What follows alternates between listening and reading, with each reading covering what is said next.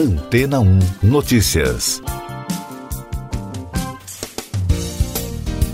Bom dia! Cientistas britânicos bateram recorde de produção de energia de 59 megajoules em 5 segundos por meio da fusão nuclear. Segundo reportagem da agência France Press, a marca foi alcançada por cientistas do Joint European Torus, próximo à cidade de Oxford. Por meio de nota, a Autoridade de Energia Atômica do Reino Unido disse que os resultados são a demonstração mais clara em todo o mundo do potencial da energia de fusão para fornecer energia de baixo carbono, segura e sustentável. Para o diretor da agência, Ian Chapman, mudanças significativas serão necessárias nos próximos anos para lidar com os efeitos das mudanças climáticas e a fusão oferece muito potencial.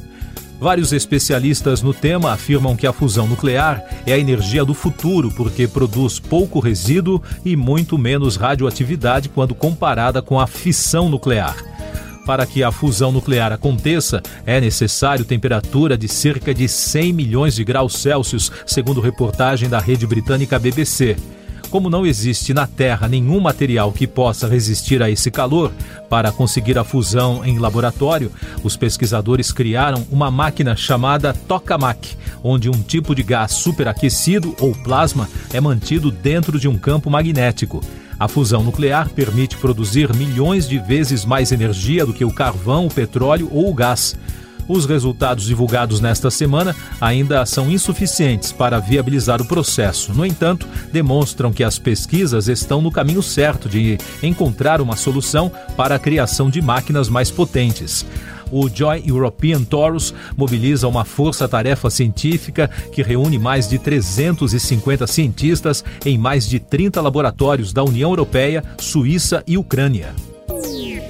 E daqui a pouco você vai ouvir no podcast Antena 1 Notícias. Milícia Digital usou estrutura do gabinete do ódio, diz relatório da Polícia Federal enviado ao Supremo Tribunal Federal. Câmara aprova medida provisória que obriga planos de saúde a cobrirem remédios orais contra o câncer. Vacina mudou o perfil de hospitalizados com Covid, diz estudo. Um relatório da Polícia Federal encaminhado ao Supremo Tribunal Federal afirma que uma milícia digital estaria usando a estrutura do chamado Gabinete do Ódio. A conclusão está no relatório da delegada Denise Dias Rosa Ribeiro, que foi entregue ao ministro Alexandre de Moraes, segundo reportagens publicadas na quinta-feira.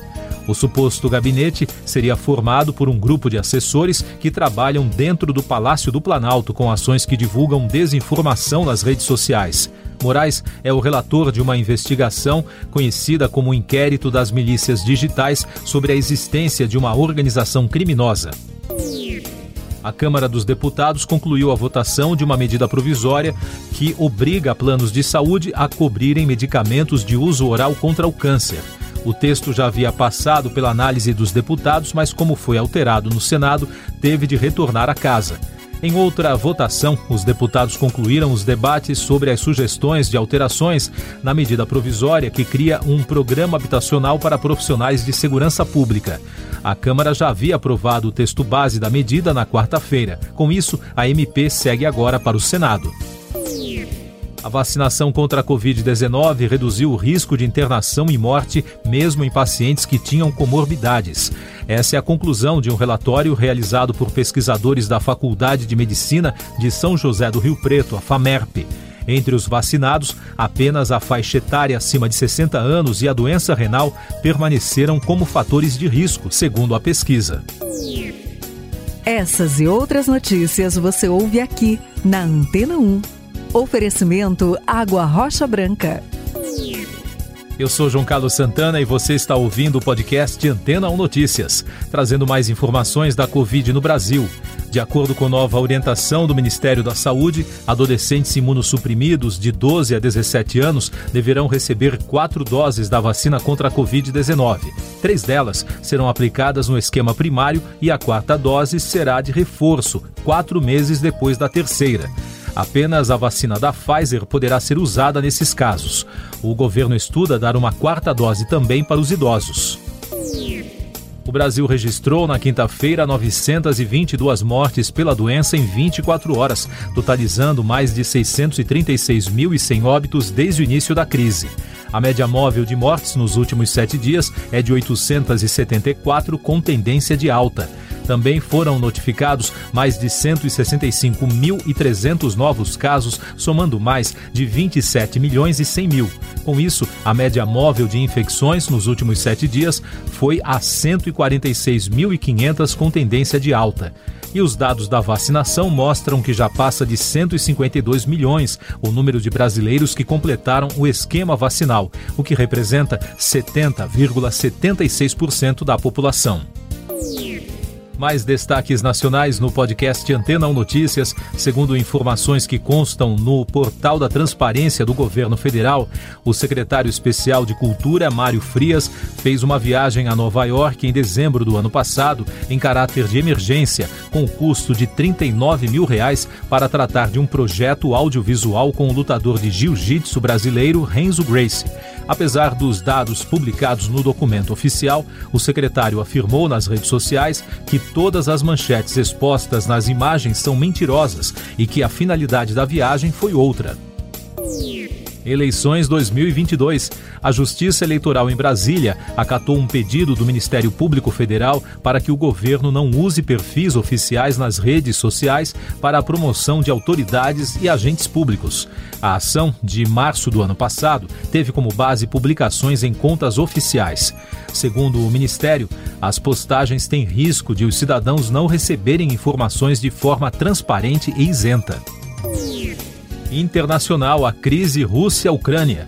Os Estados Unidos enviaram caças F-15 à base aérea na Polônia em missão de policiamento aéreo para melhorar a defesa da Organização do Tratado do Atlântico Norte, a OTAN, informou a Força Aérea Americana.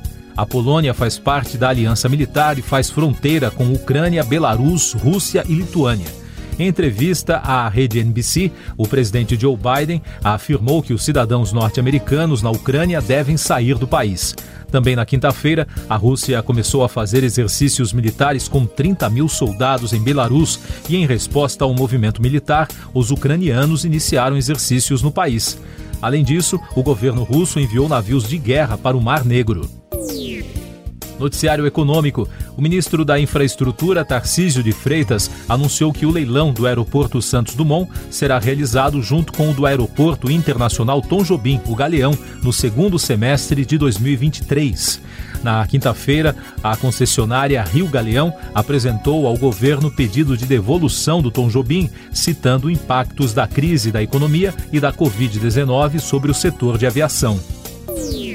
O setor de serviços cresceu 1,4% em dezembro, na comparação com novembro, informou o Instituto Brasileiro de Geografia e Estatística, o IBGE, na quinta-feira. No total, o setor fechou 2021 com o um avanço de 10,9%, eliminando assim o tombo de 7,8% no ano de 2020. O resultado aponta para a maior taxa para um fechamento de ano desde 2012, quando teve início a série histórica. A Bolsa Brasileira fechou na quinta-feira em alta de 0,81%, no sentido contrário aos índices de Wall Street, e o dólar fechou em alta de 0,29%, a R$ 5,241. O descolamento do mercado brasileiro do exterior ocorreu devido ao fluxo de entrada de recursos estrangeiros por aqui. Nos Estados Unidos, os mercados acionários tiveram um pregão negativo com os dados da inflação ao consumidor, muito acima da expectativa, com uma alta de 7,5% em 12 meses, a maior taxa para um acumulado em 12 meses desde 1982. Os dados reforçam a expectativa de elevação de juros na maior economia do mundo. Tecnologia. A empresa de mobilidade aérea EV da Embraer deu início ao processo de certificação de seu carro voador junto à ANAC, Agência Nacional de Aviação Civil, tecnicamente chamado de EVTOL, ou seja, Veículo Elétrico de Decolagem e Pouso Vertical. Em nota, a fabricante brasileira de aeronaves informou que a certificação formaliza o compromisso de cumprir os padrões internacionais de aeronavegabilidade. O Congresso promulgou a PEC que inclui a proteção de dados pessoais entre os direitos fundamentais do cidadão brasileiro e, com isso, consolida as mudanças aprovadas na Lei Geral de Proteção de Dados Pessoais e na Autoridade Nacional de Proteção de Dados. Pela proposta, o governo federal terá competência privativa para legislar sobre o tema. Último destaque do podcast Antena 1 Notícias, edição desta sexta-feira, 11 de fevereiro. Nova nota técnica do Observatório Covid-19 da Fundação Oswaldo Cruz, a Fiocruz, aponta que nove estados e 15 capitais estão com taxa de ocupação de leitos de UTI na rede do SUS em alerta crítico. Neste nível de alerta, a ocupação é igual ou superior a 80%. Outros 11 estados estão em alerta intermediário, com taxas de ocupação entre 60% e 80%. Siga nossos podcasts em antena1.com.br. Este foi o resumo das notícias que foram ao ar hoje na Antena 1.